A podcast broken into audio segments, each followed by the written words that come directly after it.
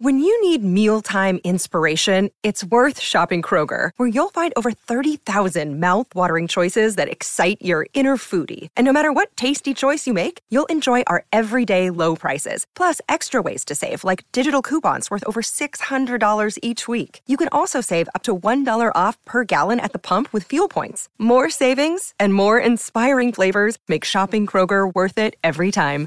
Kroger, fresh for everyone. Fuel restrictions apply.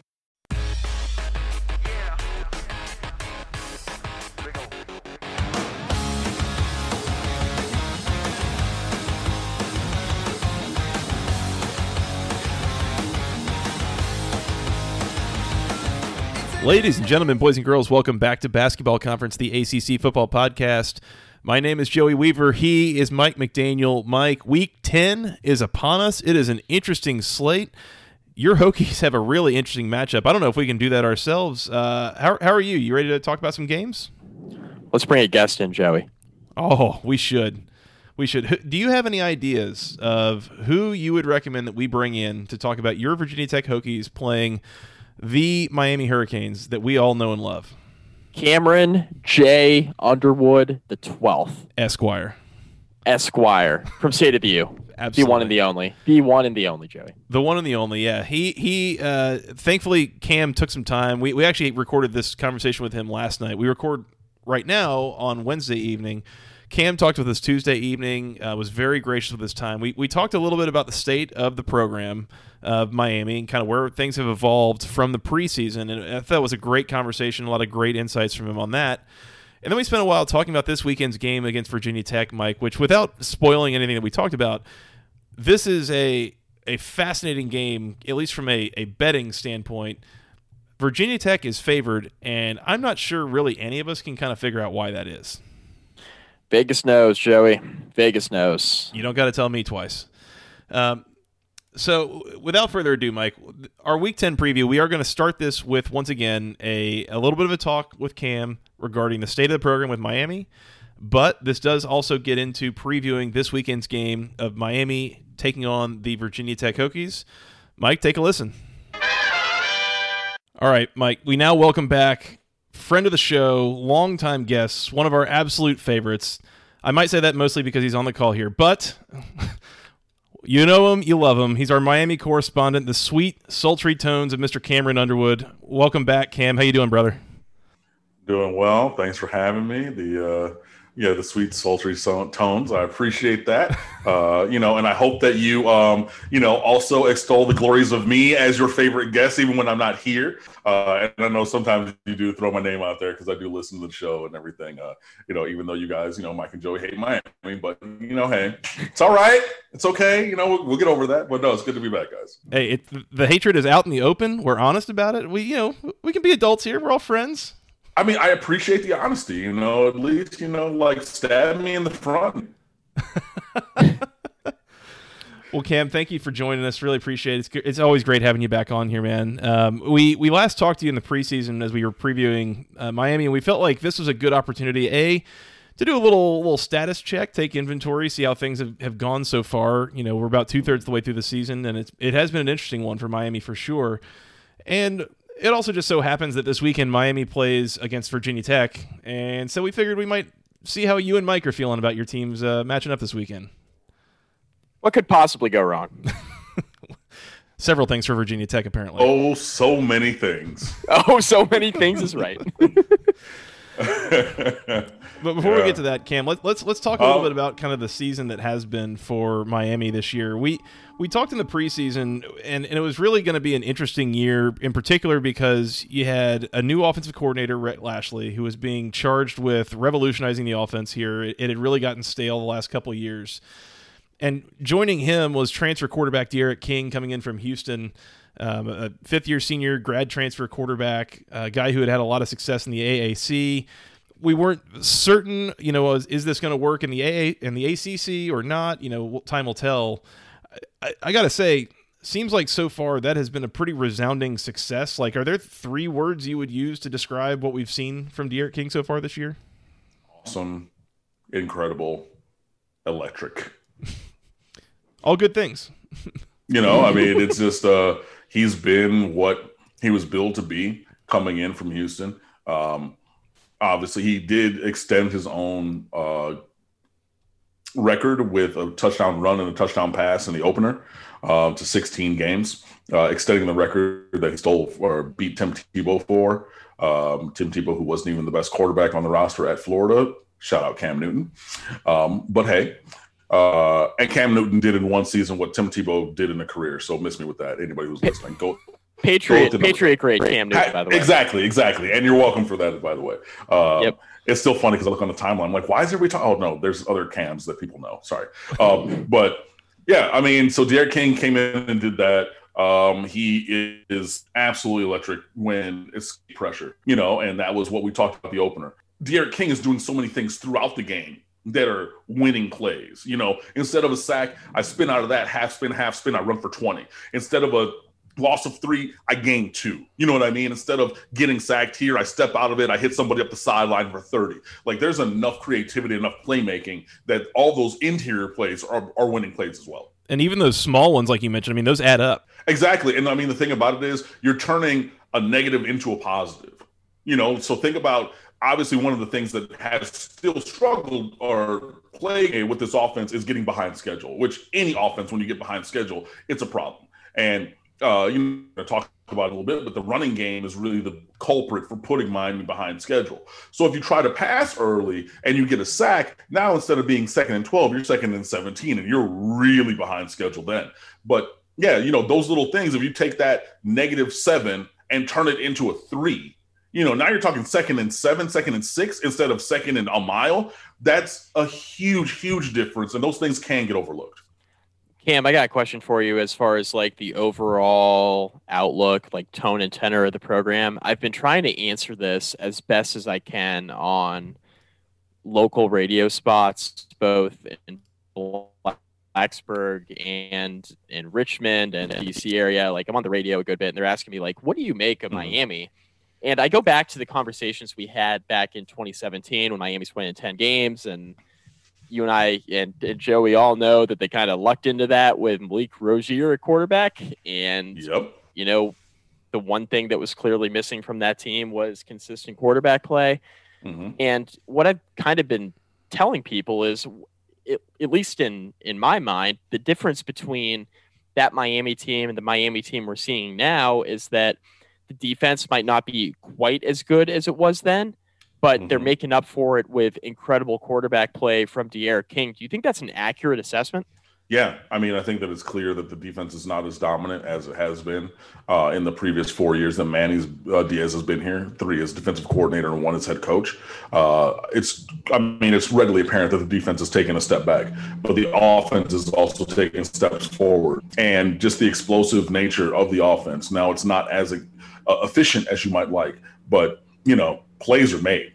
You know, I mean, you get guys in space. I mean, think back to the Louisville game, third quarter, back to back plays, 75 yard touchdowns each.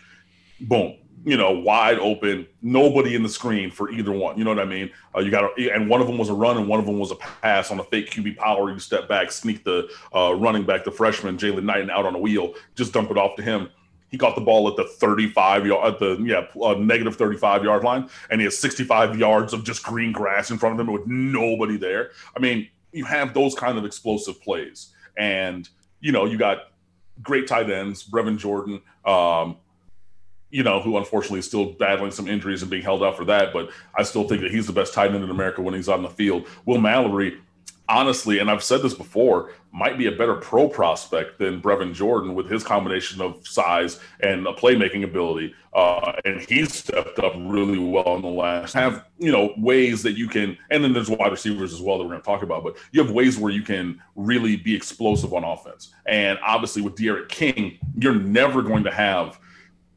Well, I don't want to say never, but it's highly unlikely that you're going to have a game from D'Eriq King at the bottom of his uh, performance chart that will be as bad as what we've seen from uh, Malik Rosier at the worst of him or N'Kosi Perry uh, in that 2018 season when they were going back and forth and rotating. It was terrible. You know what I mean? You're not going to see those kind of poor performances, I don't think, from D'Eriq King. And the fact that he is able to elevate his play um, and be the leader that this program needed.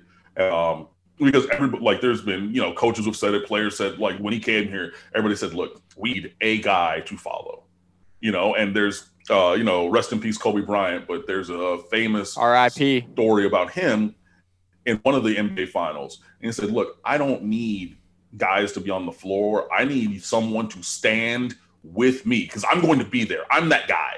So I'm going to do that. But I need people to stand with me and do this. For Miami, it's not even like that. They're all saying, look, we're going to be on the field and we're going to do what we can, but we need that shining light. We need that beacon to follow. You know what I mean? You need we need the North Star when we are lost and have no compass. So I can look at that and I know where I'm going. And D'Eriq King is stepping into that role. And I think that his consistency of play and his excellence of play is exactly what this team needed. Cam, it's been really interesting, I think, to watch this Miami team, what I would almost consider evolve on offense, like in front of our eyes this year. And it's been really because so the first couple of games, you know, UAB, Louisville, Florida State, they ran the ball really well, and it was really clear like they are going to try to run the ball down teams' throats. They're good at running the ball. You know, between King and Cameron Harris in particular, like it was a pretty nasty rushing attack they had going.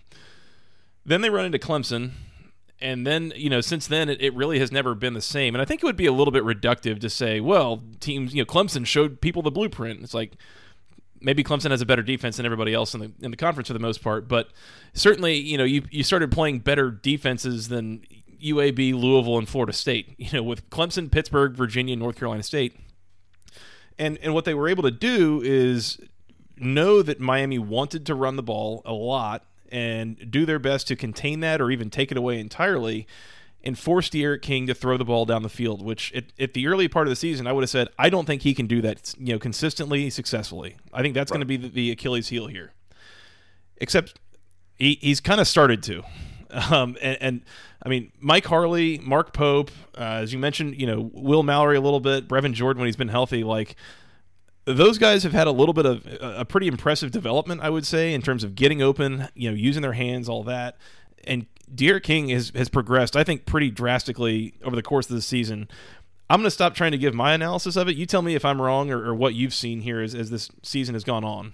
No, I think that you're 100% right there. Um, you know, looking at the first three games, uh, you know, Miami's averaging six and a half, 5.3, and 5.4 yards per rush. Uh, and then you have a bye week after blowing those teams out. Uh, and then, yeah, you have three of the better defenses um, that you're going to face this year Clemson, Pittsburgh, and Virginia back to back back. And, you know, we're going back to, again, referencing 2017.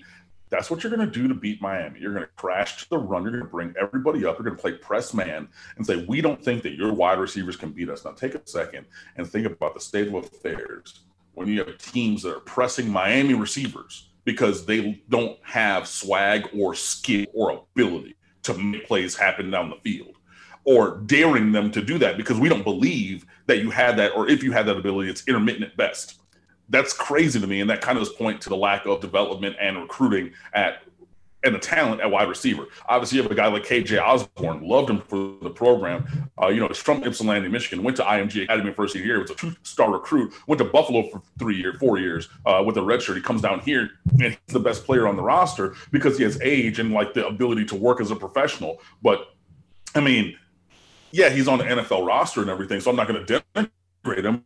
But like, KJ Osborn isn't anybody's All American. You know what I mean? He's not like a super duper star, but he was light years beyond where the rest of this receiving crew was. Um, so yeah, the the the the scheme, the idea to beat Miami has always been stop the run and make them hit throws vertically. In 2017, we did that in a couple games. Uh, you know, in 2018, not really. Last year, okay, yeah, you know, Louisville, we ran up a check, but like otherwise, not really. So you're going to continue to do the same thing. And when you're Clemson, you can get all that pressure with three and four and stop the run with maybe you know one or two uh, linebackers and run fits. Maybe every now and then you get Isaiah Simmons or whoever's playing safety to come downfield or downhill and yeah, you're going to challenge Miami to beat you. And that game was terrible for the receivers. You know, any hand fighting, the receivers are crumpling to the floor like they got, you know, assaulted with a baseball bat. And it's an easy interception for the DB because it's like, oh, there's nothing there. It finally did start to flip, though, after that game because, you know, Mike Harley even said it. He said, look, the receivers were not doing the work of being great. They're staying after practice. They're not catching balls in the jugs machine. They're not staying after with the quarterbacks. They're not watching extra film. They're not working on their releases. And so we're kind of just getting by by the name on the front of the jersey. This is not that old Miami. It's not. We're not the U back. We're not 2001. I don't got Andre Johnson as third string behind Andre King and uh, you know uh, Santana Moss and uh, Reggie Wayne, and, and, we don't have that roster. We don't have those guys. You're not so you Michael have, Irvin. Hello, you know what I mean? We're not Lamar Thomas. You know, we're not uh, Randall Thrill-Hill against uh, you know 1991 uh, Cotton Bowl, scoring against Texas and running up the, even though Mike Harley did kind of have one of those. He had a touchdown and he went up the stairs in the corner at NC State because there's such a short uh, amount of room between the field and the stand. So he caught that touchdown on that beautiful, beautiful, beautiful throw, and then he ran up the stairs because like it was either that or like crack his skull open. So like, yeah, we're gonna take the option up the stairs. But I mean, yeah, it's been a. It's been challenging for the offense because that is what the defenses now have been able to dictate. We're going to make you throw this ball. And if you hit those vertical throws, you're going to win. We don't think that you can.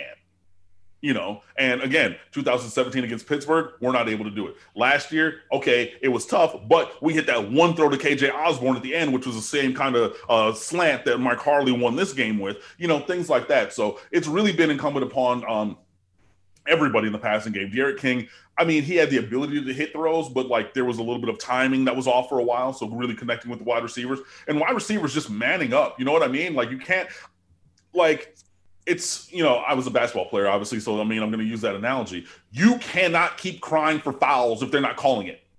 Sometimes you got to play through contact. You know what I mean? And I remember there's a uh, I forget who said it, but I mean, scored a basket, got hacked to death, and looked at the referee, said, "Don't even call it." While he's going back on defense, I don't even need you to call the foul. And that's what the wide receivers did this week. That touchdown to Dee Wiggins over the shoulder against Clemson. He was the one on the ground while Clemson was making the interception. This week, I'm playing physical. If you want a hand fight, I'm celebrating this touchdown. You know what I mean? So it's just that mentality change of being being passive into aggressive. This is my ball and I'm going to get it. And the only way that I'm not going to get it is you have to commit a penalty against me. And that mentality change and the ability and interest of staying there and doing the work of being great was so transformative for this team. And it opens up the passing game, which we need because outside of D'Eriq King, Miami had like, hold on, I'm gonna go and look up this stat because I wrote it in the good, the bad, and the ugly after the game. Um, hold on, hold on, hold on. I should have had it queued up. I didn't. But so much great stuff on stateoftheu.com that I can't even find my piece. Selfish plug. I mean, no, honestly, I had to scroll and scroll and scroll before I could get even to the thing that I wrote on Saturday. Like, we got a lot of stuff up there. Um, it was. Uh, 23 carries for 89 yards outside of D'Eriq King running and scrambling. Kobe. So if you look at so if you look at the no, the raw number and see, oh, Miami almost ran for 200 yards. That's great, good, glorious, and wonderful. Yeah, but when only 89 of those on 23 carries, which works out to be 3.8 uh, yards per carry, came from non-quarterback runs. That's Cameron Harris, Jaylan Knighton, um, and Donald Chaney Jr. There are still problems with this run game, but you alleviate them because quarterback is awesome and more athletic than most guys. So he ran for a buck 05 himself and started hitting these throws because the wide receivers were there as well. So there has been a, a transformation just because I mean, look, Miami could run inside zone against UAB all day long and win the game and run for almost 350 yards because we did. But again, with better defenses like you're talking about, with updated schemes and things where guys are going to, I mean, teams are going to sell out against this run because Rhett Lashlee wants to be a run based offensive coordinator. It really is incumbent upon the passing game to step up. And luckily for Miami, these last three weeks, they have. So, Cam, what do you think's missing from this team defensively? I mean, it's not like a ter- they're not terrible on defense, right? But they're not that elite unit that they were a few years yeah. ago. Like we mentioned, like what do you think is the key thing that's missing, and do you think it's really going to hold them back from reaching their goals, right? Because we talked early in the year, well, I guess before the season started, about how a reasonable expectation for Miami was probably eight or nine wins, and in mm-hmm. your mind, it was seven and four. Prove it to me, right? Correct. This 11 game schedule.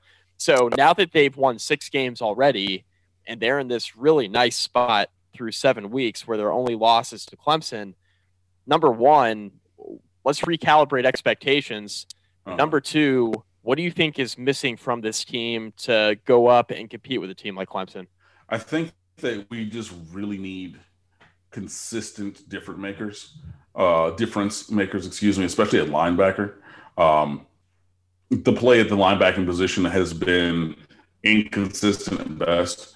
And again, you know, I think that the strength of the linebacking position, absent Shaq Quarterman, absent Michael Pinckney, who were good and smart and intelligent and veteran guys who started, you know, Shaq Quarterman started 50 games. It's the most ever in Miami Hurricanes history because I mean every game that he played for four years. You know what I mean? Um, but we don't have that anymore. So we should be relying on the athleticism at that position, and we're not doing that. So you know, a guy like Zach McCloud, who I thought you know had sky high expectations for when he came out of high school, that's a guy who's proven that he's pedestrian at linebacker. I mean, he's fine; he can play here, obviously, uh, but he's not a game changer. You know, you got Bradley Jennings Jr who I mean had a mean, he had some good plays against NC State, but I mean, he's been a negative guy. I mean, if you're doing again a basketball kind of plus minus thing, it's it's stark the difference between Bradley Jennings on the field and off, with him being off the field being the way better defensive unit. There was a, a guy, Daniel Gould, who does uh statistics um because you know he's that kind of nerd. I'm with it. Uh, but he does, you know, just kind of for himself. And he's just like, look, man, um, when he when Jennings is out there, it's almost like Miami's playing 10 on 11 with 10 on defense. Um, that's how negative his impact can be. And for me, I want to see Miami lean into the advantage of athleticism when this group this year. Brett, uh, sorry, Sam Brooks and Avery Huff, and you know, like even your freshman, uh, Corey Flagg Jr., like there are guys with increased athleticism, and that will bridge the gap there at linebacker. And I think that that's a problem for one. I think that inconsistent play in the secondary uh, is two. I mean, the back seven is not as dominant as it has been in years past. Um, Ari Carter, it would be helpful if he, you know, would go a game, maybe two, without getting a, a targeting penalty. Um, you know, because anybody comes across, I mean, if you have a hospital ball or a targeting kind of, you know, up the seam and you see five around, first of all, he hits like a Mack truck. So it's going to be that Ooh! collision anytime he hits anybody. And I mean, you're just like, okay, well, he's going to go stand on the sideline next to Ed Reed for the rest of the game because he's disqualified himself, uh, you know, by targeting. Uh, he did not have a targeting in his return last week uh, against uh, NC State. That was positive. Um, but yeah, it's just not been as great. You know, like we have who's going to really make a difference? You know, Bubba Bolden's making a lot of tackles. You know, he's there in the secondary. Gurvan Hall, I still need to see more of a step forward. Al Blades Jr. has been pretty decent. DJ Ivey's been, I mean, he was started the year terribly. He's been okay. Corey Couch is good, but he's five nine uh, at cornerback. We had another cornerback leave the roster, so we only have five corners. So we don't have the kind of talent that we've had, especially in that back seven. And then in the front, uh, you know, on the defensive line, there's talent, but it just we're back to 2017, 18 when we went 16, 17 games with the opposing teams not being called for holding against Miami. It's getting it's getting to those points now. And you know, you can see, okay, we're always a step away from making a play up front and things like that. It's just like, bro, call a holding penalty. One. I mean, Jaelan Phillips' jersey was literally ripped off of his shoulder pads on the first drive against NC State. No call. You know what I mean? He had to get a new jersey. You have Quincy Roche, awesome defensive end. We got two of the best defensive ends in America. We barely have any sacks. That's not just by happenstance. You know what I mean? It's like there. It's too consistent to be a, a coincidence for me. But yeah, we're just lacking. We have a lot of good and not as much great on defense. And I think that that's what you're seeing. Um, in terms of, of resetting uh, or recalibrating expectations, at this point, everything is almost gravy for me because I said seven and four and proved me wrong because this is a program that's found ways to lose games that they shouldn't have. But outside of Clemson, the resiliency and the mental fortitude of this team is apparent. There's multiple games that could have gone the other way. And they just said, no, we're going to cowboy up. We're going to figure it out. And come hell or high water, we're going to win this game. Think about last week. That was definitely Miami loses. And again, we're everybody's Super Bowl. It's going to be a blackout, black jersey game. You know, like we're going to get everybody's best shot. Virginia, same thing. 1914. Pittsburgh, they're going to give us their best shot. Though there are games that we would have otherwise lost. That Louisville game earlier, that's a game that Miami would have lost in previous years. But every one of those, except for Clemson, Miami won. Okay, that's great. You're proving to me that you have the composure and the willing, the winning ability to win these games. It's progress. Moving. It yeah, it's progress. Now you're talking about the last four games at Virginia Tech this week, so against Mike. Next week at home versus Georgia Tech. Hey Joey. Then on the road to Wake Forest, who I think you're playing this week, and then home against North Carolina, who talking big noise. Obviously wants to beat us. They want to have all the swag in the world and everything because they think that they're the big dogs on the block. So I mean, those are four games that I mean, I would like Miami to win all four of them. You know, if you lose one, it depends on how you lose it. I would prefer not gifting uh, Virginia Tech four turnovers in the first 13 snaps like we did last year. That worked really well. I mean, I, I don't know, Cam. That I mean, look, we well did a great job of giving you guys the ball last year. I would I would hope that we do not continue that kind of a thing and then see where we go from there. To you know, Miami's credit, they damn near recovered from it. Yeah, finally. I mean, because we flipped the quarterback, we switched the offensive scheme. Dan Enos kind of had to take the training wheels off and was like, hey, we're down four scores and it's one play into the second quarter. We got to chuck the ball, dog. You know, so we, we did some of that. But I, first of all, it needs to be competitive in all these games. That is the other thing.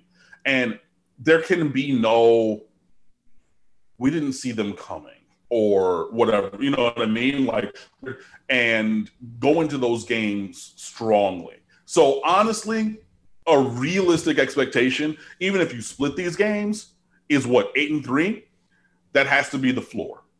That has to be the floor for where we are. I mean, we're in contention for an ACC championship game slot. Unfortunately, since Notre Dame beat Clemson, now that means we need either Clemson to lose again because they have the head to head against us because they beat us uh, with that messed up schedule. I can't believe they put them on our schedule this year. God darn it. Um, and or Notre Dame has to lose twice and Notre Dame can lose for the rest of eternity because Brian Kelly sent Declan Sullivan to a certain death in the name of practice video, and I hate him and them forever. So I'm never going to let you forget that. Look it up on Deadspin or on your Googles about that. Declan Sullivan was his name. Rest in peace. So I could have them lose every game for forever, and that would be fine for me. Um, I don't know, realistically think that's going to happen. So if we're not realistically looking at, I mean, it's it's potential, but probably not probable for Miami to get to ACC championship game. You got go at least two and two, if not three and one down this stretch. That is recalibrating to this season with the schedule in front of us, with the talent on this roster, and how we're performing. Cam, all I know is I can tell right now that you're shaking your boots at thought of uh, Georgia Tech's thick punting boy dropping dimes on that Miami special the teams unit once again. Pressley Harvin the third. Pressley Harvin the third, my man. uh, that was the game that was the throw that really started having people with tiki torches and pitchforks after DJ Ivey last year. because I mean, he's looking at it, he's saying, Hey, watch the thing." You can see him pointing like, okay, and then the ball is snapped and he does not move. and your boy Harvin, thick boy, dropped that dime up the sideline. I mean, you know, look, it's like I said, Miami's going to be everybody's Super Bowl. We're going to get a great performance for from Virginia Tech this week. Obviously, coming off of the loss. Mike, sing the theme song. What? Liberty, liberty, sing the liberty, jingle. liberty. Yeah, there it is. Thank you. So it was so know, it was so painful. Cam, you have to understand, it was so painful for me to have to sing that during the recap this week that I've mentally blocked it out from memory. You have to fully. I, I saw that we're, so, we're so on Zoom, pain. and I told Mike to do it, and he literally his his head popped up. He goes, "Wait," and he had that blank look, like I have no idea what you're actually talking about. I get it; he really did purchase from his brain, but they're gonna give us their best shot this week. You know what I mean? Mm-hmm. They beat us last year. You know, we're going up there. Like, I know that we're going to get a championship caliber effort from Virginia Tech. I know when Georgia Tech comes down with Jeff Sims and Jahmyr Gibbs, how in the hell did you get Jahmyr Gibbs, by the way? What in the world was everybody else thinking about not recruiting the guy? They're going to go and they're going to do everything, pull out every trick in the book. And that's the thing I've been talking about. Miami has more talent than these other teams, so they're gonna go to the trick plays. They're gonna go to them early and often. You saw it with North Carolina State with the throwback to Bailey Hockman for a touchdown. They're going to give us all that we can handle. It is up to us to be ready to handle it. So really, honestly and truly, eight and three has to be the absolute floor. Anything if, if we hit that seven and four that I predicted, that means that the wheels have come off in these last four weeks. Well, let's transition, Cam. Why do you think Virginia Tech's favorite on Saturday? I think that they're favored on Saturday because it's an overreaction both ways. I think it's an overreaction to, or a course correction. You guys lost to Liberty. So, just like I was saying, that Virginia Tech's going to give us a great effort to try to recover from that. So, boom, you're going to give them that bump. And then Miami struggled to really do anything defensively up until the fourth quarter, where we outgained NC State 244 to six or something like that. Oh, yeah. Uh, in the fourth quarter alone. But outside of that, they did numbers. So you think, okay, that was a big spot. It's a Friday night. It's a big, you know, it's their blackout game. They, uh, NC State brought this level. We eventually had to reach that level, but there's still chinks in the armor for Miami, maybe expending a lot of that energy. You're missing a couple of guys um, from injury, also missing a couple of guys for COVID. But again, Miami's a private school, so they don't have to detail those things. So Miami Diaz just said, yeah, we're getting guys back available. I'm like, from from where? Where were they? Were they on vacation, Manny? What did they do? Ah, they just thought were not around. Cool. Okay. So it was COVID or and or contact tracing. Great. So you put all that together. You're still missing Brevin Jordan, and if that is a transformational kind of piece of information for you. If you're excluding what uh, Will Mallory has done, that's a big thing. So you're course correcting Virginia Tech positive, Miami negative from what you saw for most of the game on Friday night, and that's how you get to Virginia Tech being favored. Yeah, I mean, fair enough. Um, my so I got a lot of questions about Virginia Tech, as I'm sure you know, Cam, from listening to this podcast. Is Khalil Virginia, Herbert playing this week? It's a, it's up in the air. Um, Can he not, play this week, please? He's a problem. He, I mean, and he's from down here. Like I've seen him before. His brother uh, is on our roster, Leon. Duh. I mean, yeah. So yeah, Khalil's a problem. Um, I hope he plays because Virginia Tech's offense quite honestly. I mean, it, look, they still put up 35 points and everything. It was Liberty, though. And they are lost without him. They labored to score those 35 points against Liberty. I mean, you're right. And Hendon Hooker runs the ball about 40 times when Khalil Herbert's not in the lineup, and we can't have that happen. I can't go back to the Braxton Burmeister experience. I'm, I'm I mean, good. I'm it, good. It worked for you guys against us with Logan Thomas, the tight end. So I was know. at that game in 2011. That was good stuff. I'm just saying, you know, I mean, it also happened in 2012, you know, when he was down here and threw for 8 million yards because our defense didn't adjust to what you guys were doing. So, I mean, like, there is a history that could lead you to believe that something could be successful in such a way against us again. The Al Golden and Jacory Harris, the firefighter led Miami Hurricanes, came marching to Blacksburg in 2011. And that was one of the best games I've been to in Lane Stadium. That was just an awesome football game. Yeah. Um, for you, it was. Yeah, it was. It was damn good. Um, I can't get over yeah, how badly this spread stinks. Like uh, Virginia well, Tech, that's what I was gonna say. The Hokies like, have lost two out of three, and they've looked like hell, kind of in both of them, and like it's so tumultuous and back and forth. And like, what's the best win they've got all season? I don't really know. NC State. It might be. I mean, do we, Mike? Do we feel like Virginia Tech can stop Miami's rushing attack? Well, see, that's what I was just going to get into. That's that's funny that you say that. um, Professional. You mean D'Eriq King's rushing attack? Uh, that's the problem I have here with this with this whole thing. I was just about to get into that. Virginia Tech can look like a top 15 team one week and then a bottom 15 team the next. So it's been really hard to kind of figure out what this team is. I'll tell you what, without Khalil Herbert, I think this is going to be a real problem for Virginia Tech. And I, I think if Khalil Herbert's out of the lineup, I think all bets are off regarding how Virginia Tech moves the ball against Miami's defense because we talked earlier in this podcast about how Miami's defense has taken a bit of a step back from how elite it was in like 2017. Mm-hmm. And turn, turnover luck aside, like they were just damn good. But yeah. all that aside, like Miami still got a good defense. This isn't like a, a, bottom five unit in the conference now or something. So this is a very good defense still. And I just don't know if Virginia Tech has enough avenues to score without Khalil Herbert. Now we don't know if he's going to be active or not. He pulls his hamstring on the opening kickoff, and he wasn't good to go. And you know, Fuente didn't, as usual, didn't give the media anything yesterday, which was a giant pain in the ass. But I, I don't know if Virginia Tech moves the ball consistently enough because that running game sets up their passing game. Like Hooker's not a drop back passer. I'm going to sling it around 35, 40 times. He's just not that type of quarterback. It's all predicated on how well they run the football. My concern is is even less about Virginia Tech's offense and more about Virginia Tech's defense. Joey, getting back to what you were saying, and it's not even just the rushing attack of Miami; it's the passing game too. because the Miami offense is what worries you. it's it's just the entire offense, and it's it's really what's concerning me about this too is Miami's quick passing attack can cause Virginia Tech a lot of issues from the standpoint of Tech's DBs, linebackers especially. Um, and the defensive lines had trouble getting pressure on the quarterback, but the linebackers can't tackle in space.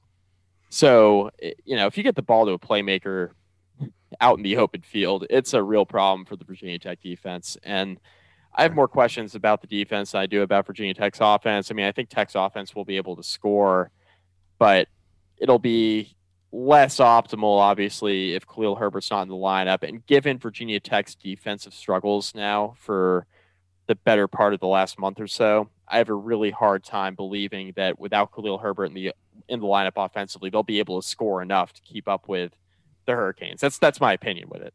Yeah, I don't think that you guys. I mean, without Herbert, we'll be able to score enough. But for me, yeah.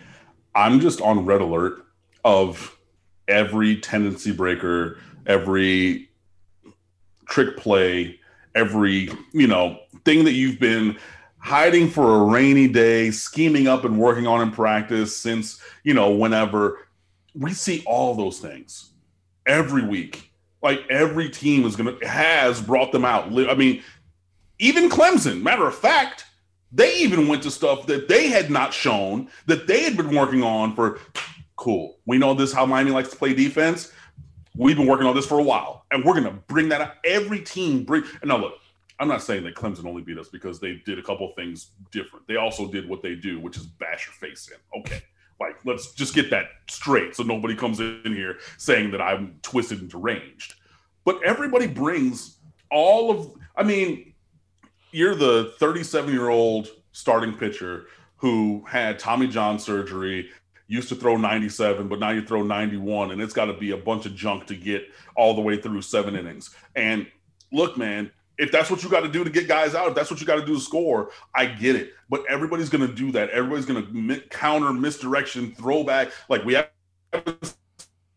the throwback this year, whether it's right. Well, okay, cool. So I expect to see the throwback. Yeah. You guys did it. That's how. What's his name? Dalton Keene, the fullback playing tight end, scored a million touchdowns last Patriots year. Great Dalton. Throwbacks. Keene. Go back and look. They were all throwbacks. So I expect to see the throwbacks. I expect to see misdirection. I expect to see trick play. Do you have any left-handed skill players, by the way? Uh, we're just we're just trying to find right-handed skill players. because I no, it's a thing that I've been tracking like unofficially with Bud Elliott. Braxton uh, Burmeister is a left-handed skill position player, but he's a backup quarterback. So unless okay. Hooker's out, you're not going to okay. see him. But I'm saying even wide receivers and running backs because you get a, a you know a, a, reverse or something, you throw it out to the left hand side. You're like, oh, he's going to run it. No, he's left handed. He's going to throw it. That's a thing.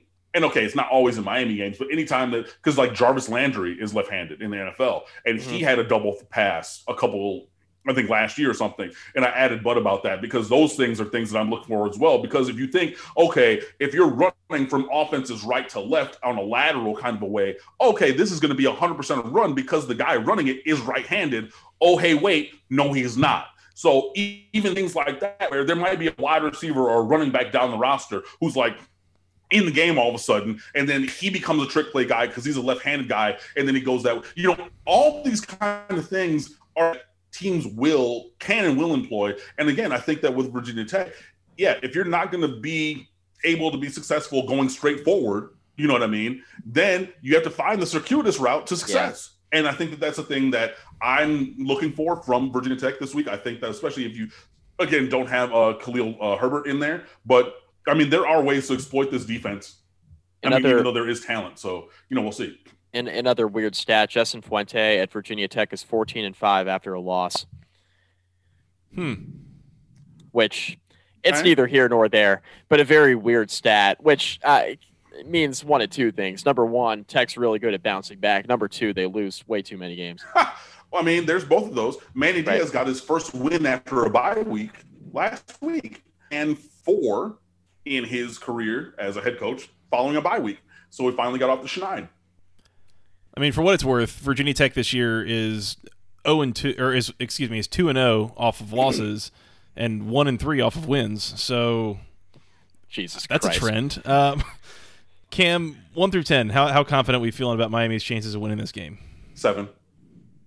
Yeah. Okay, so you, I mean, right. so you're talking all this stuff about all the things that make you nervous and things you worry about, but like you still think Miami should win this game? Miami should win this game. Let that let's be clear about that. They should. But again, Miami should have won lots of games over the course of the last few years, and that was not the case. So, I mean, hmm. I've always been of the opinion you respect all opponents but fear none. And I know what has happened against Virginia Tech. Even again, if I look in the rearview mirror to last year, I know that they are a tough team. They're always going to play us tough. And again, this is a caged animal situation. They are that raccoon in your trash bin area that is backed against the wall that's ready to claw your face off. Are you, you know, are you scared of that, or are you a wildlife aficionado who can handle that and deal with that really quickly? We're gonna find out. So, I mean, yeah, I think that Miami should win. Miami should win by a touchdown. Um, but we'll see if that's what actually happens. But again, for me, being Miami centric and being introspective, if Miami does what Miami needs to do and handles their business, they think that we're just a better team than Virginia Tech, all things being equal. So well, yeah, I think that Miami should win, but we'll see. Yeah, I mean, it's pretty funny you said a seven because I'm at about a three with confidence level with Virginia Tech. So there well, we go. I mean, that adds up.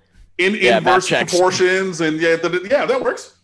Yeah. Now I think I, you know, if if good Virginia Tech shows up, they can certainly beat Miami and they can certainly hang around. It'll be a very competitive game if good mm-hmm. Virginia Tech shows up. I got no reason to believe that that's going to be the case, other than that random 14 and five stat I just referenced. Like, there's right. nothing I saw when you lose to Wake Forest and Liberty twice in three weeks. It's hard yeah. to have really any confidence in the program anymore. So that's kind of where I'm at. And for me, like bad Miami has been intermittent, but even with bad Miami, I mean, like we even played halfway decently against Clemson, but again, Clemson is Clemson. They you know bashed our face in. Uh, yeah. You know, it was a it was a crock potting. Like it took a while for them to really get going, but okay. Um, but you know, like even when Miami's not playing to to their potential, we persevere and keep pushing. You know, this team doesn't quit. This team this year has not quit as opposed to other teams where it was like, okay, things are going a little bit bad, and then whatever, bro. Like, there's girls on campus. We, you know, I can go lay out by the sea pool. Like, I'm short drive from South Beach. I can go down to Coconut Grove over to Monty's on the Bay, and you know, get some, you know, oysters and fried shrimp, and look at the ocean. Like, you know, and you check out like that. Miami is not checked out like that. So even if we play poorly for a time, like we did against NC State, we have the stick to itiveness to continue forward, and I think that, uh, you know, carry us through. Well, here here's a question too that we haven't really asked yet that I, I want to ask real quick. Yes. Long term, like health of the program wise, how's the fan base feeling? Man, like obviously this year's been a lot better. Last year it was like oh coin flip, like it's good some weeks, terrible others. Like how does the fan base feel? Do, do they fully trust him yet? Is no. it just the nature I'll, of the COVID year? I'll, I'll, stop you right there. No, there is yeah. not full blinding of faith like yeah. not implicit faith uh, that he's Manny Diaz and everything is fine. There are some that are in his uh, corner. There, I mean, it's more optimistic than pessimistic. I think, although you still do have those pockets of fans everywhere. Uh, right. But things are yeah. trending in that direction. But you know, you want to see. So the the the persistence of this team, the mental toughness is great, but I want to see increased or improved performance. So, you know, instead of always saying, okay, everything is tough and every game is going to be a four quarter game. Why are we not blowing out teams that we should be blowing out? So I mean, and that's a, real honest question. I know eventually you have to learn how to walk before you can run, but like, okay, we we found out how to lose last year. We're finding out how to win. Now we need to find out how to win comfortably or really lean into that talent. Um, speaking of that talent, there's some questions in recruiting because like we only have five scholarship cornerbacks and we just dropped one from our recruiting class yesterday. So we have five scholarship cornerbacks and no cornerbacks in this recruiting class, and already missed out on the five star in our backyard who texted the coaches that he was coming, and then somebody let it out from the staff that he was coming, and then he said, "I told you guys not to do that, and now I'm going to go to Florida. Thanks." So yeah, that just continues Miami's string of missing on elite cornerback talent. Um, you know, and every so it's just like there's no quarter or cornerback talent. There's no quarterback in this class. There needs to be another defensive player. Uh, you know, well cornerbacks, but maybe a defensive end, defensive tackle. I mean, there's there's some holes in the recruiting game. Even though recruiting is going well, it's not going as well as it could. But then obviously recruiting is the lifeblood of talent acquisition for your roster. So if that's not 100% where it needs to be, there's questions about that um, and things like that. So I mean, there there are things that could be improved. There are some points of contention, but I would say more of a positive outlook, obviously, just based on the results. But there are still um, wins that need to happen, both on and off the field, for my for Manny to kind of have that implicit trust that some other coaches enjoy at other places. So, guys, let, us finish up here. We've been going for a while. Let's let's finish up. Let's talk about the game this weekend, and what do you say we uh, we make it official here, Mike? Uh, noon, Miami wins. Noon on ESPN two. The number nine Miami. Hurricanes mm. taking on your Virginia Tech Hokies in Blacksburg. Hokies a two and a half point favorite. Total is sixty seven and rising, which is interesting. Uh, Cam, I saw 68 and a half. on Vegas Insider. But also, so many points. Just really quickly before you ask me, Miami's the number nine team in the nation and a two and a half point dog on the road. Like that's mm-hmm. what Vegas and people think of Miami. Yeah. Because if Miami's not blowing people out, that's the perception. You know what I mean? Just, yeah. just want to throw that out there. Vegas doesn't think Miami's the number nine team in the country. Correct. So that's Cam, what I gather from that. Cam, you got Miami covering and winning the game on the field. Yeah, I mean, I have Miami winning outright, which we'll be covering. So yeah, fair enough. Mike, Miami outright. Prove it to me, Virginia Tech. I'm in Ooh. Cam's camp now. I'm in the camp of look like, at that. We're gonna be now semi pessimistic until you prove it to me. So that's where I'm at. It's uh, I got no reason to believe in Virginia Tech anymore under Justin Fuente. So prove it to me. I mean, it's not even pessimistic. It's just like not implicitly optimistic, which I mean, it well, seems no, like me, yeah, but I mean, yeah. So they they got to prove it. Well, no, no, no. Let me say this: I'm totally indifferent about the football program at this point, which I think is even worse than being pessimistic. Just totally wow. different. Okay, I know that we've waxed poetic for like almost an hour, but like, why are you indifferent? Um, because I think that this is going as long as Fuente's still the coach and the way that Virginia Tech's recruiting, I think this is just going to continue to be how it's going to be. Like, I don't think Virginia Tech is going to get markedly better. I don't think they're um, going to get a whole lot worse. I mean, I think that from a floor standpoint, they're only going to be so bad just because of you know the coaching staff from an X's and O standpoint. In most cases, hasn't been the issue. It was an issue against Liberty. Scheme and the the game plan against Wake Forest, I thought was fine. I didn't think that was a coaching issue as much as the players just didn't execute. I mean, Hooker played terrible. Um, but like Liberty was one of, one of those games. There have been a few cases of it, like over Fuente's here, where I don't think the team was ready to play, mm. and I think you get at least one of those a year. And if you get a separate game where the players decide to just not play well, then it's like two games a year against teams you should beat, and then I think you're just really staring at like seven and five consistently, and that's kind of where Tech was at the end of Beamer, and so I'm that's where I'm pretty much at with this program right now. I think that that 10 win season at the outset with Fuente was the outlier. I think that Jerod Evans made Fuente and the staff look real good. And I think they were uh, beneficiaries of a soft schedule in year two with Josh Jackson, as first year quarterback. And it's been pretty bad ever since. So that's where I'm at. I've been there before. So, yep. Give me Virginia Tech on Saturday. Why? Mike, you said you have no reason for confidence. I have one reason for confidence, and it's this spread. They're 18. It's the Okay. spread. And they're It 18 and makes- 5 and they're 18 and 5 under Fuente after losses. Sure. That's yeah, we'll go with that. No, Mike. Okay. If if the number nine, if a top ten team that is six and one is going on the road to play a four and three team that's had all sorts of conversations this week about firing their coach and has looked like kind of a mess at a lot of points this season, and somehow that unranked four and three team is favored, somebody's telling me something like this. Like it just looks way too much like free money to take Miami here. Yeah. So I guess I got to take Virginia Tech. That's I'm- I'm with you. where- that's the only thing I can say. I'm with you from a spread standpoint, but there's no re- there's no rationale or reasoning that makes me believe that Virginia Tech's going to win the football game. But Yeah. from a spread standpoint, I get it. Yeah. Everything it. objectively tells me Miami is is the better team here, should be the better team here, Right. should win this game, and like Cam said, like should have no problems doing it. Mm-hmm. But I, I don't know. Look, you're, you're you're just where we've been Miami fans for a while. You know, 2018, 2019, pretty much every year other than 2017 recently. This is a game that Miami should win. Miami's a better team, a more talented team. Obviously, having a better season, playing better, even like the, within the last week or two, and things like that. Those are all things. Yes, this is a show and prove spot. I'm not saying that we're going to win by five touchdowns or six touchdowns like this is against Florida State. Y'all suck, by the way. Shut up. Um, but Shout out I FSU Twitter. think shout, shout out to FSU Twitter who still wants to chirp, even though we beat them by six touchdowns. Like we're counting at recess. Shut up. Get out of my face. It was the refs, Anyway. Oh yeah, it was totally refs. Yeah, yeah, yeah. Six touchdowns. Yeah, yeah, yeah. Exactly. Oh well, you know the Jordan Travis is Charlie Ward 2.0, and if he would have played all the way through, then we would have.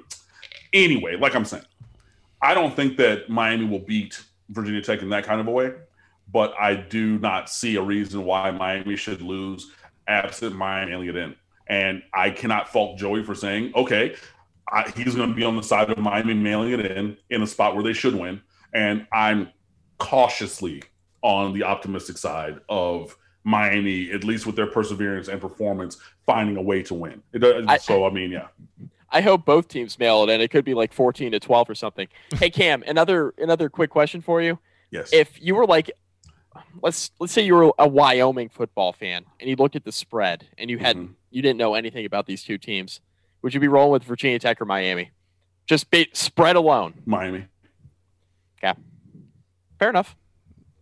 Because if I'm a, if I'm a Wyoming fan, Brand name. how much how Brand much name. do I know about Virginia Tech? Yeah. You know what I Brand mean? name. Yeah. Like, okay, oh, they're a little bit, but I mean, you're going to look, you're going to see the single digit number in the ranking side. So on the left side of Miami's name, you're going to see a single digit there. And you're going to be like, wait, so a single digit on the road, there- it's a close kind of, but, okay, I'm going to go with them. That's, that's, that would be My point being that line stinks. I'm with Joey there. I, I just yeah. It stinks And, in uh, a half, man. Like, yeah yeah I think Tech could easily win just based on the spread. But outside of that, I have no reason to pick the Hokies. So Yeah. The only other thing I'm going to mention, and it'll be the last thing I have to say, is it, it, it's kind of in line with what Cam has been saying too. Is you know, as much as we have seen some what seems like market improvement from this Miami program, just in general through the course of the season versus previous seasons, I almost am at a point where I feel like I need to see it for the rest of the season, and I probably need to see it next season too, before I'm not just like waiting on the other shoe to drop at some point. Yes. There, I mean, there is always or still the specter of, of uh, you know what I mean? That Yeah. kind of you're holding your breath, sucking your teeth. Like, I don't know. I mean, even last week against NC State, you know, like Manny Diaz kicked that field goal when we're down 10 or down six in the fourth quarter. And it was just like, maybe he knows something everybody doesn't know because I don't know if we're going to get the ball back and be able to stop them. But they were in the midst of holding NC State to only six yards of offense in the fourth quarter that ended up playing well, you know. But like, even at that time, like I tweeted it, I was just like, that might be the, the decision that loses you this game because I don't know if the defense has it in them to actually carry through and find a way to win this game that took an effort to steal a victory from the hands of defeat based upon everything that happened. Mhm. So yeah, I cannot fault you for just saying, okay, well, the specter of Miami Miamiing, which currently is like, you know, Clemsoning was, you know, when they found ways to lose games that they shouldn't have before they went on this run.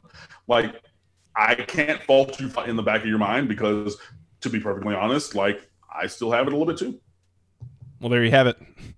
Cam's got Miami outright. Mike has Miami outright. I've got Virginia Tech minus two and a half. Hashtag fade Joey.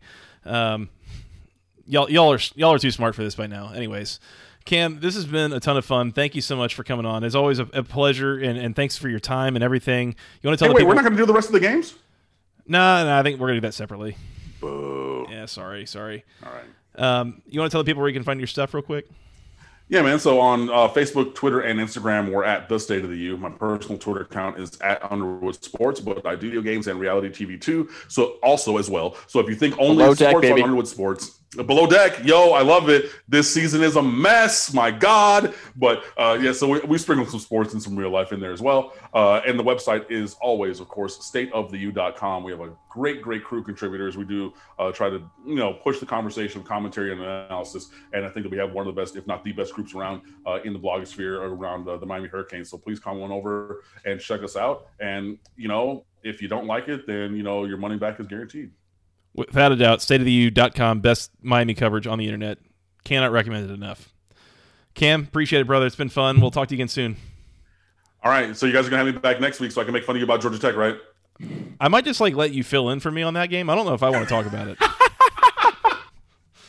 Uh, no problem. Yeah, man, it's always good to talk to you guys, man. I'll see you soon. Thanks, man. All right, Mike. And once again, that was Cam Underwood, stateoftheu.com, at Underwood Sports on Twitter. Really appreciate his time. Thought that was a great conversation. It is always a joy having him on on the show with us. Oh yeah, for sure. I mean, the Miami encyclopedia.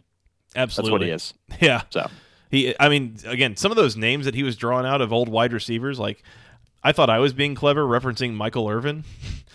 no, yeah, there's Yeah. much more obscure names that he was drawing out that I, I had not even truthfully even heard of before. So, uh, yeah. I brought up Al Golden and Jacory Harris and thought I was going back in the memory bank, and that was like less than ten years ago. So that's Yeah. where we're at. those guys look like children compared to like Jeremy Shockey and Ed Reed and Ray Lewis. So hey, Yeah. Yeah, Jeremy Shockey's going to be on those uh, AARP commercials here sometime in the near future. I look forward to those that sleeve tattoo down at least one arm, if not both arms, That's appearing right. on an AARP commercial. Yeah, New York Life or something. Mike, we got five more games to preview here in Week Ten. Let's just jump right in. Three thirty on ABC. This is the game that I I can't wait to watch for. I, I guess one just general reason here. The number two Notre Dame Fighting Irish, a 13 and a half point favorite on the road in Chestnut Hill, taking on the Boston College Eagles. Total is 49 and a half. Mike, Notre Dame, number two in the country. That, that's a new one. Uh, that's a different feeling. They just came off a huge win over Clemson, biggest win they've had in a number of years.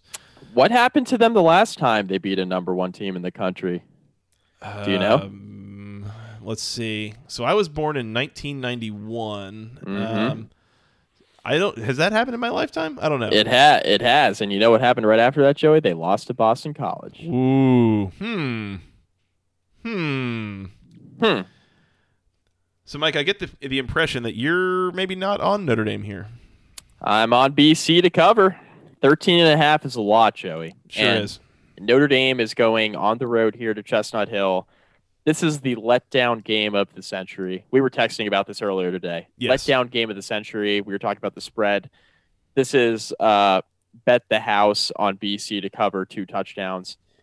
Uh, this is a situation where we know who the better team is. It's Notre Dame, Mhm. right? Um, offensively, defensively, special teams, they are the much better team. This is also the red bandana game for Boston College, Joey. Who, buddy? Yep. And that is a big deal for BC, as we all know, on an annual basis. They have the red bandana game, and that's for you know charitable purposes. Um, and so they raise a bunch of money for this every year. I wonder how that works in a COVID year. Mm-hmm. Um, I'm sure they got other stuff going on for that. Yeah, we, Um, we've had Dan Rubin on in the past, and he's kind of told the story of the the red bandana game, and it's it is a fundraiser. But uh, you know, if you haven't if you haven't heard of this, you don't know what it is. It is very much worth your while to look it up. Um, would recommend doing it when you have maybe 20 minutes to read about it or something because um, Their college game day segment on it, too. Oh, it's, it's um, unbelievable, and and there's almost nothing about this this tradition at Boston College that you can read or consume that won't kind of leave you welling up a little bit with some tears. I mean, it is a it is a tragic and beautiful and inspirational story, kind of all at the same time. Um, and and if you know the story, you'll understand why it is, Mike, that when they play this game every year and whatever the the lead up and the preparation is for Boston College, it is without fail the Eagles will come out in this game playing with their hair on fire. They Yep. they will play about their best game of the year in the red bandana game every every year. And as you mentioned, Notre Dame in the letdown spot of the year coming off their best win in the program in the last 10 years, probably. And the thing that I mentioned before we came on here too, and, and something to keep in mind, there was a little bit, a little bit to do, a little bit of hubbub surrounding the whole field rushing thing after Notre Dame uh, won that game, and there Don't even get me started. But yes. questions. uh, well, and and I, you know, different conversation for a different day about the merits of that whole situation. That's right. I agree. but I'm just saying from a wagering standpoint, um, you know, there were there were pictures of Ian Book in the tunnel with a bunch of students that didn't have masks on and this, that, and the other. And all I'm saying, Mike, is if you're betting, you know, if you want to bet as much as you want on Notre Dame coming into this game at full strength on the roster, you know, that is your prerogative, and I will not be joining you on that. Um, I, I'm just there is. I have no reason to believe that Notre Dame is just going to come in here and wipe the floor with Boston College. I think Boston College is going to give them a hell of a game. I've got Boston College in the points. I'm not going to go Boston College outright, but I'm just going to tell you right now there are things that would shock me a lot more this weekend than Boston College winning this game on the field. Yeah, and I guess we should mention that Phil Jurkovec, Boston College's quarterback, got to be the scout team quarterback against Notre Dame's starting defense all last year as he was the Mhm. backup to Ian Book in South Bend. So there's that underlying storyline too. Joey, here, um, since we're talking about wagering, over under four and a half mentions of Phil Jurkovec being Notre Dame's former quarterback during this telecast. I mean, if this is competitive in like the third quarter, it's an easy over. Yeah, it's an easy over. I agree. um, oh well, this is uh this is one of those situations where I think knowing the team has really put Boston College in the spot offensively with Phil Jurkovec at quarterback. Yeah, I could see that, Yeah. and that's just one mention. I uh, But notice that we have sat here and talked about this game and why Boston College is going to cover for about three minutes now. We have not yet once mentioned anything that has anything to do with scheme or talent or anything. It is Yeah. purely a, a spot play. Like, that's because I could also see this going like 42-10 Notre Dame. if everything else is equal, yes. Yeah, Yeah, I mean, if uh, it's a neutral field, just any given Saturday for either of these teams, yeah, sure. Like Notre Dame probably could wipe the floor with them from a scheme, talent advantage standpoint. I just, I just don't see it happening in this spot in this game this weekend. yeah. Boston College is well coached. They'll be competitive, and they were competitive against Clemson, as we know. Uh, a couple weeks ago, and Notre Dame just beat Clemson in South Bend in a very competitive game. So it's not like Boston College can't hang. I think they definitely can. I think Notre Dame is too good to lose this game, Joey. Mm-hmm. Truthfully, I think BC covers things like 28 17. I think Notre Dame wins by uh, about 10 points.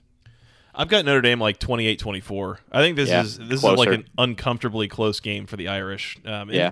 and that actually, I mean, that goes with this rivalry traditionally. Like Boston College will always play Notre Dame pretty tough, um, Yep. even in years where there's no business, you know, being being close. It's it still finds a way to be close. So um, I'll I'll take I'll take the Eagles here. Total's 49 and a half. I don't know if I have a ton of opinions on that. The only other thing I was going to mention here is that you know we talked about how uh, not only is Notre Dame coming off their their best win in the last decade easily as a program, they're also coming off just you know straight and simple like the the, best played game that we have seen them play in a long time. Yep. And, so I, I do think that there is something to be said, especially the way that Ian Book and that receiving corps were able to attack Clemson down the field was something that we weren't expecting. You know why we weren't expecting it? And you know why that was like the best game they've played in the longest time?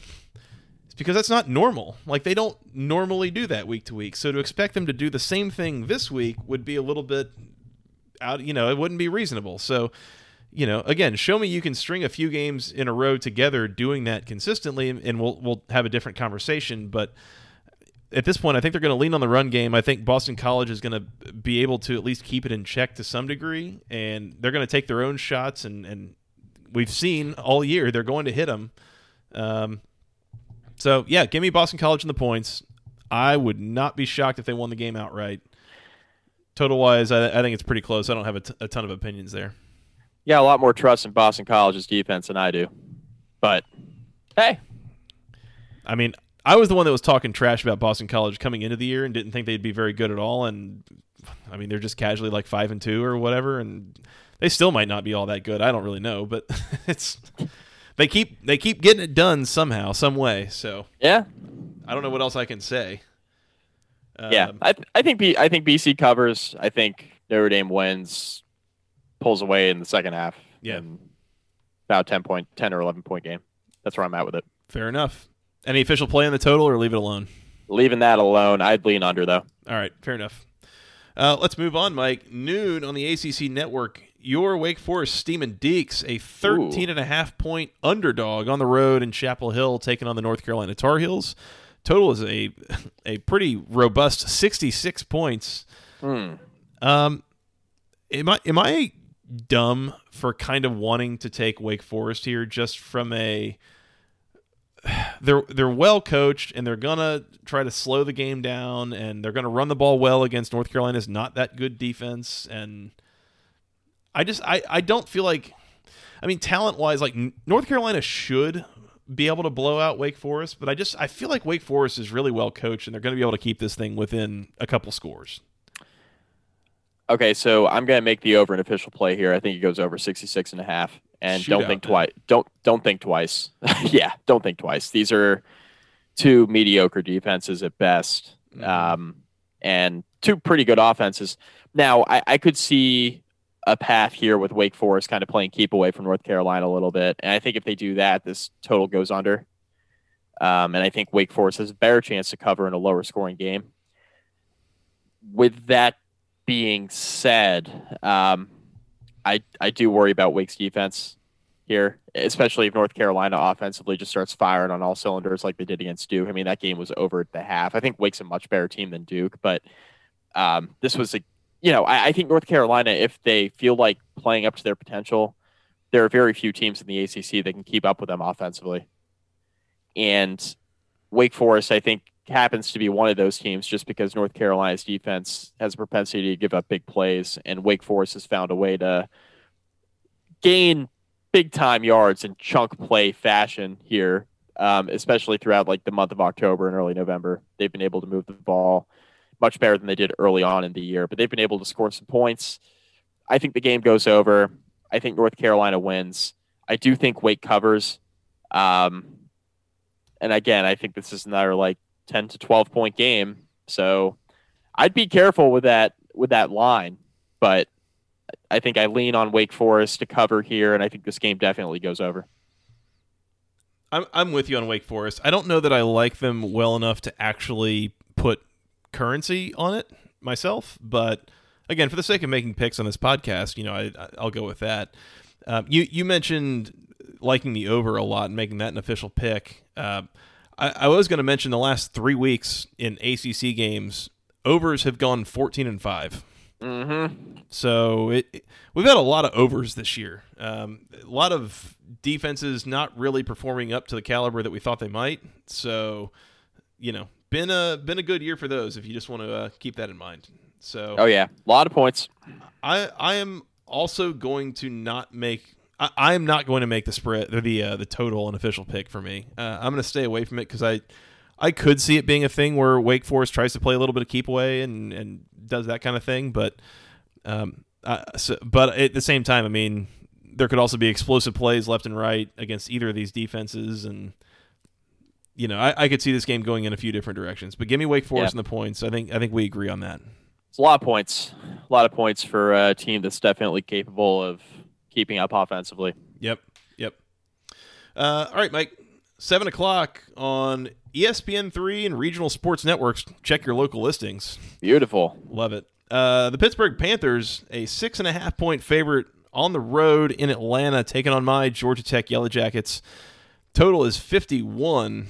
Uh, Pittsburgh looked better last week against a Florida State team that is uh, not not getting less on fire, and I don't mean like real bad, not real like, bad actually. You know, they're playing hot right now. I mean, they like literally in flames. Uh, like right, the house and is fuego. Yeah, and fuego in a real bad way. So that's not great. Uh, Yeah. Georgia Tech coming off a bye. Georgia Tech looked like a total mess their last three games against Clemson, Boston College, and they actually looked a little bit better against Notre Dame uh, the week before the bye, but they have not looked super sharp since winning that Friday night game against Louisville. This is also a home game. This is a night game. Is Mike? Am I dumb? Am I dumb for taking Georgia Tech to at least cover, if not maybe win this game outright? I mean, Georgia Tech is total Jekyll and Hyde, as is Pittsburgh. Um, Joey, I I don't really have much of an opinion on the spread. I'm gonna be honest with you. Mm-hmm. If I had to lean one way or the other, I'm probably going with Pitt to win the game. Probably not cover because I think Pitt's a better team. Uh, but Joey, the over under is set. What is that? 51 and a half? 51. 51. Joey, lock it up. This is my pick of the week. Over. Over. No, you lock it up. You Lock it up. Lock it up. Lock it up. Please. All right, locking up 51, going over Yeah. in the Listen, Georgia these game. are yeah, these are two offenses that can score some points. I look Pittsburgh's defense pretty good against the run, not great against the pass. The one thing we can say about Jeff Sims is that when he has made plays through the air, they've been chunk plays, Mhm. and I, I think that could hurt Pittsburgh here. I think Pittsburgh's offense moves the ball in Georgia Tech. I think this game goes over. Yeah. And uh, the best thing in this game, by far, reliably, is Pittsburgh's run defense. Mhm. Like, I, I don't see Georgia Tech getting a lot going in the run game. There is a very clear way to attack them, and that's through the pass game. You know, but then can you protect Jeff Sims and and can you get in rhythm in the passing game? And sometimes you can, and sometimes you can't. Thanks, Dave Patenaude, like offensive is- coordinator. This sounds like the Notre Dame preview that we Kinda did does, against yeah. Pittsburgh. Yeah. So, I yeah, I, I'm with you. I'm going to make the over an official play. That's for sure. Um, I'm just going to take Georgia Tech home dog, second road trip in a row for Pittsburgh. I think they're probably a little bit overrated from what they looked like against Florida State last week. Yep. Again, th- there were a couple times that they had short fields. Florida State was like trying to turn the ball over, and I mean, it, it was a perfect storm. I think I think the final score is not indicative of how close that game was for about three three and a half quarters. Yeah. So again, I think Pittsburgh a little bit overrated maybe from from that particular performance. Georgia Tech performed pretty well last time off a bye. So yeah, let's go. You know what? Because I'm ready to be hurt again, Mike. Oh no. Georgia Tech on the field. Georgia Tech wins the game outright. Who cares? I don't know. Make it- Is that your pick of the week? No, no, no, no, no, no, no, no. I tried. I tried to bait him into it. Hey, can you repeat that stat? You had a stat about the over in this game and how Pittsburgh and Georgia Tech have performed relative to the total this Ye- year. Can you repeat those for me? Yeah, it's funny because these are two teams that y- you look at and you're like, these offenses are inconsistent at best and potentially just like, you know, incomplete and and sometimes just completely ineffective. In a, in 14 games, these two teams have gone 10 and four. Like the over has hit 10 of those 14 games. Wi- a willing participant in making people money on over bets. So just something to keep in mind. Yep, to be considered. To be considered. Uh, Mike, you want to talk about what you're wearing right now? Oh, I mean, it, got basketball conference after dark, huh? A- absolutely, it is that time. Um, Mike, do you feel like you could be more comfortable in what you're than what you're wearing right now? I think I could be Joey. Do you think you could be more fashionable than what you're wearing right now? I think you could be. I just I absolutely could be Joey. well, there's a great way to do that, Mike. You should talk to our friends there at homefieldapparel.com. There it is. There it is. Uh, Mike, as mentioned before, we we've recently partnered with HomefieldApparel.com. We're extremely excited about them uh, and, and being partnered with them on the show. Uh, if you're not familiar with them, they are a clothing company based out of Indianapolis, but they they have been a, a big friend and an ally of the uh, college football community, especially on the internet and such. But they uh, they make clothing that is incredibly comfortable. It is incredibly stylish. Uh, they they really make a lot of use of a lot of very classic logos and imagery on uh, on their shirts, sweatshirts, tank tops for men, women alike. Um, highly recommend going to check them out. We are really excited to be with them, and they make some really great stuff, Mike. Yeah, and for several ACC teams as well, and they do this awesome thing called Big News Saturday, and Mhm. every basically every Saturday throughout college football season, they've been unveiling at least one team, uh, but sometimes multiple teams uh, with new apparel. And there are several ACC teams who um, have been featured and now have apparel on the home field apparel site. So, again, awesome shirts, sweatshirts, you name it, they probably have it. And again, it's a nice mix of uh, like older logos and like imagery and symbols for you know some of these college football programs mixed with kind of the new modern vibe, right? So you you brought the example up in the last podcast. For those of you who haven't listened, we kind of introed uh, the fact that Louisville was one of those schools. And what was it? Something about Saturday, right? Yep, football Saturdays. Football Saturdays with a play on words for Scott Satterfield, right? So he spells Saturday like Satterfield. So it's stuff like that with the old Cardinal logo. And Louisville's got some pretty sweet shirts there on home field apparel for those Cardinal fans listening to this podcast. So mm-hmm got for several ACC schools. Virginia Tech's one of them. Georgia Tech hopefully coming soon. I know they're working on that, Joey. Mm-hmm. Uh, but at checkout, use the promo code GOACC, all one word. You receive 20% off your first order with Home Field Apparel. So it's homefieldapparel.com. Go check that out. Absolutely. Florida State, Virginia Tech, Pittsburgh, Bowling Green, all your favorite ACC schools represented on homefieldapparel.com. Bowling Green. That is correct. So, again, promo code GOACC, G O A C C, at checkout for 20% off your first order. Support us, support them, Homefield Apparel. Really appreciate their partnership. Mike, 3.30 p.m. on the ACC Network. The Louisville Cardinals, a three-and-a-half point underdog on the road, taking on your Virginia Cavaliers total is 67 and a half. Um, th- so first of all, Mike, this game is being made up from last week when it was scheduled for was uh, uh, postponed for COVID cases, I believe, at Louisville. Yep. Um, now being made up again, Louisville a three and a half point underdog. The thing that concerns me here is maybe who is or isn't playing for Louisville, considering COVID reasons. But honestly, just from what we've seen from these teams and what I expect from Louisville and this, that, and the other, I think I'm on Louisville outright in this game. I think I'm on Louisville on the field. I maybe.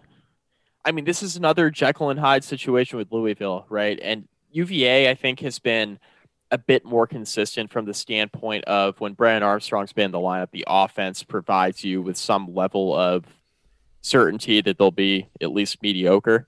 Like when Armstrong hasn't been playing, it's been a rotating cast of characters at quarterback, and the offense for Virginia has been really, really bad. Mm-hmm. The the biggest surprise to me this year is how poorly UVA's defense has played. Yeah, that's been kind of the big surprise. Sure, they lost some star power from last year's roster on the defensive side of the ball, but they returned a lot of starters. Like I, I believe it was like eight or nine starters on that defense. So they had a lot of guys returning. So you expected this unit to be a lot better, and they just really haven't lived up to the billing. And the offense, weirdly, has been a little bit better than expected when Brennan Armstrong's been right and he's been healthy. Um, just considering what they lost with Bryce Perkins. So UVA has kind of been this kind of inverse team, right? They're about what I expected them to be from a win loss standpoint, but how they've looked has been a lot differently than probably what I thought they would look like back in August when we were previewing uh, Virginia. Mm-hmm.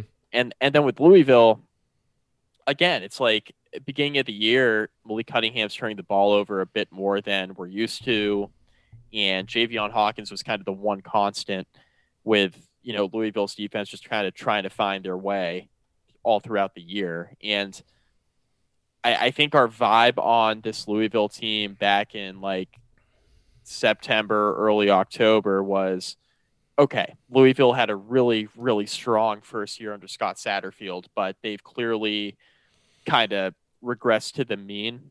And this is a team and a program that has a long way to go. Maybe they, you know, exceeded expectations in year one, and maybe this is kind of a regression year, but kind of about where they should be in year two of a rebuild. But lately, they've been playing better, right? I mean, they they lost to Notre Dame in South Bend, twelve to seven, which I mean, the score is ugly, but Notre Dame just went out and beat Clemson last weekend, so that loss looks pretty good at this point. Mm-hmm. Um, and you know, kept it closer than Clemson did. Well, yeah, uh, weirdly, and then they blow out. it's just they math. Blow Mike. out, yeah, they blow out Florida State. They were in a real competitive game with Virginia Tech um, down the stretch. I, I know that Virginia Tech kind of got out to a big lead and then kind of controlled the tempo of that game, but Louisville found themselves within a score in the fourth quarter. So that got competitive. Mhm. So I think Louisville's been Louisville's been better. I just they're so hot and cold for me, Joey, and I see the I certainly see the path. I agree with what you were saying. I, I see the path for Louisville to win this game outright with what they have going offensively, and they're pl- performing a bit better defensively lately. But UVA's at home. Brennan Armstrong in that offense, they, they've looked pretty good. They're they're coming off of a win against North Carolina, um, and this is a team that I think offensively with Brennan Armstrong will be able to get the job done at home and make enough stops defensively. Maybe this is the week that Virginia's defense finally shows up. But Joey, this is a lot of points. I'm gonna make the under an official play here. I think Mhm. weirdly, weirdly, I think this game kind of stays low on the total. And part of me wanting to play this as well is the fact that I don't know who's going to be healthy for Louisville. yeah. So that that's part of the pick for Virginia, and and part of me kind of taking the under just because I'm not entirely sure who's going to be suiting up come 3:30 on Saturday. Yeah, my my main thought here on taking Louisville outright is I, I think that really the one primary mismatch in this game is Louisville's passing offense against Virginia's passing defense. Um, Virginia's secondary has been a little bit of a mess this year, and as mentioned, I mean there were there were a couple of star players that left after last year that you know are tough to replace, and not to mention you know pandemic this that and the other you know in terms of practices and all that that that are now costing them. Yeah, it makes Um, it hard. Yeah, it makes it hard. That's that's fine. Like it's not a it's not a slight. It just it is what it is. Like the the secondary is not as good as it was last year, and so if I'm looking at this, uh, thinking like Louisville, what have they done really well consistently in most games? Is they can hit big passing plays down the field. Um, Right. Sometimes, sometimes it's Malik Cunningham. sometimes it's Mikhail Sometimes. Cunningham. You don't really know.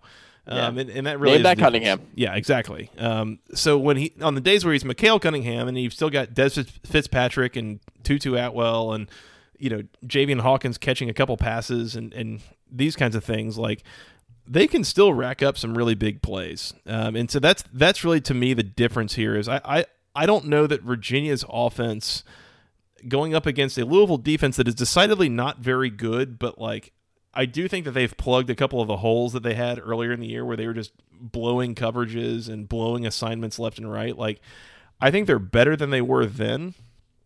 And I I think that they'll be able to get enough stops on a Virginia offense that I wouldn't really say is like dynamic or explosive in a lot of ways. And I think that Louisville's offense is going to be able to create enough big plays against this Virginia secondary. That's the reason that give me Louisville outright in this game uh, to win. I, I, could see it being a little higher scoring, like a 38 35 kind of thing, but I'm also with you. I could see this, you know, going well under the number, being a, you know, a 28 21 kind of game or something like Yep. that. So I, I'm going to leave the total alone. Um, this is a weird week, Mike, because now you've got three official plays on totals, and I've only got one. Yeah, That's kind of a you know reversal of course here, but you know for what it is. So I I haven't played a lot of totals this year. Um, I can tell you, I can guarantee you, without even looking back, this is by far the most totals I've played in one week. At least proportionally, yeah. If you're on 50 percent Yeah. of the totals in a week, yeah, that's Yeah, it's a lot. out of character for you. Yep. So. Uh, give me Louisville outright. You've got Virginia covering three and a half here, um, I do. and I'm, I totally I see it completely from your end too. Of like, we don't know who is going to be playing for Louisville and who might not be. So maybe by Friday morning I look like a moron for making this pick, but you know we'll, we'll find out. Yep. That's the fun of 2020, Mike, and there is fun to be had in 2020. I'm sure. Oh yeah, there. At some point, we're still waiting for it. Second week in November, we'll find it eventually. Well, here it is for you, Mike. 7:30 p.m. on the ACC network. Oh yeah, this is what I was looking forward to all year. The Florida Middle of the pandemic, I was thinking, you know what? Florida State, terrible quarterback, new scheme, bad defense. NC State on the road in November. Sign me up. Absolutely. Nothing like it, Mike. This is what we waited all summer for. It got me through the dog days. I'll tell you. Seminoles a nine and a half point underdog on the road in Raleigh, taking on the NC State Wolfpack. Total is 59 and a half. Um, NC State, Mike. I'm still waiting for your pick of the week. Yeah, I got to figure what what that is, and you're. I feel like you're baiting me into this one as well, and it Mhm. it might be there. Lock so it up. Let's so let's start here. So there there was a lot of bad news as it related to Florida State this week. Uh, I will say, yeah, I'll say. James Blackman officially transferring. Uh, Tamorrion Terry has left the program. He's going. No more scary Terry. No scary Terry. Probably going to the NFL. Marvin Wilson probably done as a Seminole. He had season-ending surgery, if I'm not mistaken. Um, again, just got the doors blown off last week by a not that great Pittsburgh team. Uh, again, a lot of problems in Tallahassee. Now you're going into Raleigh. NC State playing real well, put a scare into Miami last week. They've been really good at home. Bailey Hockman actually showed some life last week against Miami. Now he plays his former team in Florida State. Give me, give me NC State, Mike. Give me NC State. I am done with Florida State, Joey, and I know you are too. We mentioned that earlier today when we were texting. You said I think I'm out on Florida State the rest of the year, and you know what? Hard to disagree. Mm-hmm. Hard to disagree. Um, for all the reasons mentioned, I mean Bailey Hockman playing against his old team. Nice little story. That'll we'll set the over under for four and a half on that as well. as as far as how many times it's mentioned that he used to play for Florida State. Mm-hmm. Um, I, I, yeah, I mean, I think Bailey Hockman here and and the NC State balance offensively. Um, Bam Knight and Ricky Person running the ball. Florida State's defense, their inability to really stop anybody right now, and they're just way too one dimensional on offense. It's basically Jordan Travis running the football.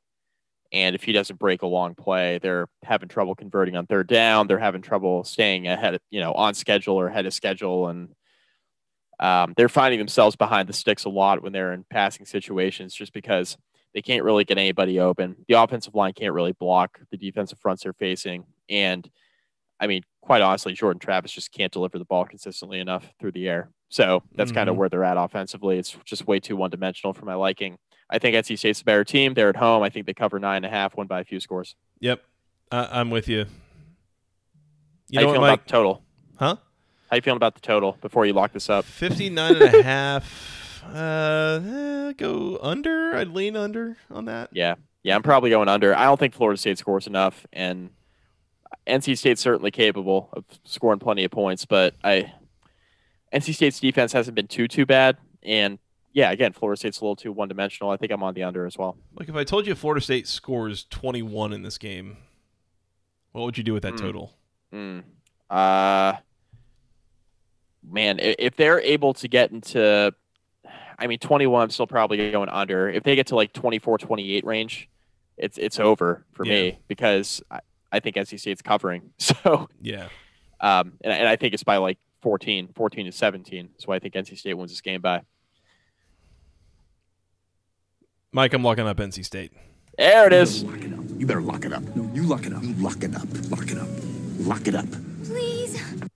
Let it be known that I of previous Dave Doeren and NC State hatred, and I am in the front hater. Of God and everyone. In front of God and everyone, am locking up NC State to cover nearly double digits at home against Florida State in the year of our Lord 2020. So go Wolfpack. Future Georgia Tech coach Dave Doeren. I just want the reaction. You trying to uh, you trying to get these hands, Mike, or uh... I, I mean, well, Virginia Tech will be searching for a coach before Georgia Tech if it makes you feel any better. Hmm. Hmm. NC State might be as well. I don't know. Uh, oh God! Oh God! um, Mike, that's all I got. Is there anything else we need to cover before we get out of here? What a weird slate of games. Uh, what a weird slate. You know what? I actually now that I think of it, I think there is one more thing we got to cover before we get out of here. Oh, what would that be, Joey? Mike, we have a uh, we have a game to recap. Are do you believe me, or do, are you you know do you remember? Do you know? I I believe you, and I know it's not in the ACC, Joey. Well, that you know depends on who you ask. Kent oh, State, God, the Flashes, sixty-two, Bowling Green, our Falcons, 24. There it is. They did not cover 22 and just continue, hey, continue fading Bowling Green, please. Hey, Joey, can you do something for me? Yes, sir. Cue up Yakety Sax, baby. Here we go. I want to uh, start by saying that Adam Rittenberg of ESPN, and we're recording this on Wednesday night, but Adam Rittenberg of ESPN said, and on Wednesday, the Lord giveth hashtag action. what perfect timing to recap the atrocity that is the Bowling Green Falcons, Joey. Oh, man. Wow. Yeah, uh, it was close for like I don't know, like the first quarter, maybe like the first 20 minutes or so. It was like, that was like, you know, 13 to 10 or something like that. And then Kent State hit the gas and it was over. Uh, Kent, it was actually 10 10 at the end of the first quarter. Then Kent State scored 28 unanswered the second quarter. Yeah. So Whoops. things are going great for our boys, Scott Loeffler and Brian Van Gorder in uh, Bowling Green, Ohio. I'd say so. Uh, Kent State 372 yards passing and 295 on the ground. Mm-hmm. Uh, Brian Van Gorder Memorial You Tried Award to Brian Van trying Gorder's to stop defense. Kent State. Yeah, Brian Van Gorder's defense is the honorary recipient of his own award, Joey. Yep. Uh, and who could have possibly seen this coming, Mike? Uh, brutal. Um, us. Bowling Green, a casual two for 13 on third downs. Mm. Hate to see yep. it. Hate yeah, to see it. You hate to see it. But thankfully, both of these guys have long-standing coordinator jobs in the Power Five, so it's going to work. It's going to work in the MAC, I promise. Absolutely. Um, there's no way this could possibly go any way other than perfectly. Yep, right? Sure. Right? Is that what we're gonna go with? I have nothing else to add to that. No, you're okay. correct. You're correct. okay, perfect. Bowling Green sure. national title 2023 coming your way. Oh man. Hmm. what a shame. Yeah. Shame. Absolute shame. How, how, long does it take for Scott Loeffler and Brian VanGorder to lose their respective jobs? That's the real question we need to ask here. Oh man. Um, probably too long. Probably yeah. too long. Yep. Mike, that's actually all I got. Anything else before we get out of here? I think we're good, man. This is uh again a very weird week of football in the ACC. We can be fortunate, at least as at the time of this recording, just knowing that we are going to have football in the ACC this weekend because the SEC is effectively canceled and mm-hmm. the Big Ohio Ten's like State, halfway canceled. yeah, Ohio State had a game canceled this weekend, and hey, it's almost like it's really hard to play football in the pandemic. How it is that you know, yeah, like you mentioned, I mean, there's we're, we're approaching like a dozen games being canceled, and again, this is just Wednesday nights, so this will be there'll probably be more of them by the time we get to Friday. Right. How it is that none of them have been in the ACC is kind of beyond me, but also really impressive. And again, big credit to ACC programs and kind of what they've been doing. Like, well done. Yeah, yeah. They they all caught COVID early, and now we're uh, we're in the spot where we're able to play football here in November. It's a um, galaxy brain move right there. Yeah, that's that's right. They were uh, ahead of the times, so to speak. And yeah, in more ways than one. Yeah, you could say that. Yeah. Well, yeah. Look, look at that. That was uh, a pun I didn't even expect to make. where we're at. Well, on that note, let's get out of here. Um, yep. Mike, we're going to get out of here. We're going to come back and recap these games this weekend. But in the meantime, they can find us on Twitter. I am at FTRS Joey. He is at Mike McDaniel VT. And together we're at BC Podcast ACC. We're all also at BC Podcast ACC on Instagram. Come follow us there. Appreciate those who have. We're starting to post a lot of our content there. I think it's a little easier to find there than it is on Twitter. Um, so check us out there. Yep. Um, Mike, they can send us an email with their questions, comments, concerns to the longest email address known to man, basketball conference podcast at gmail.com. Nailed it. Thank you. They can find us on iTunes, Google Podcasts, Stitcher, Breaker, the Overcast app, Spotify, wherever podcasts are sold for free, and especially on the Anchor app. Appreciate those who have. And uh, Mike, you want to tell them where they can find us on the other social medias? Oh, yeah. Facebook, facebook.com slash basketball conference rate review. Find all your podcasts there, Joey. Please do. Please do. Appreciate those who have. Uh, Mike, that's all I got. Anything else before we get out of here? I think we're good, man. Let's see how many of these games get played. Hopefully, they all get played. Hopefully, um, hopefully, and and then we'll see how wrong we are about literally all of our picks. There's not really a single game I feel great about. So, well, what could that, go wrong? That's the spirit. Go ACC. That's right. You want to come back and recap these games on Sunday? Yes, sir. We'll, we'll see how the picks go, and then I mean, if they if they go poorly enough, maybe we just ignore it and move on. We'll see. I don't know. Uh, yeah, yeah. Maybe we just go to the next preview. Yeah. Like skip ahead. It's like an audiobook. Just skip ahead. We'll see. We'll see. Keep it tuned here and we'll find out then. Yep. All right. Well, until then, for Mr. Mike McDaniel, I am Joey Weaver. Thank you guys so much for listening. Big thanks again to Mr. Cam Underwood for joining us. Uh, we will talk to you guys again soon. And until next time, go ACC.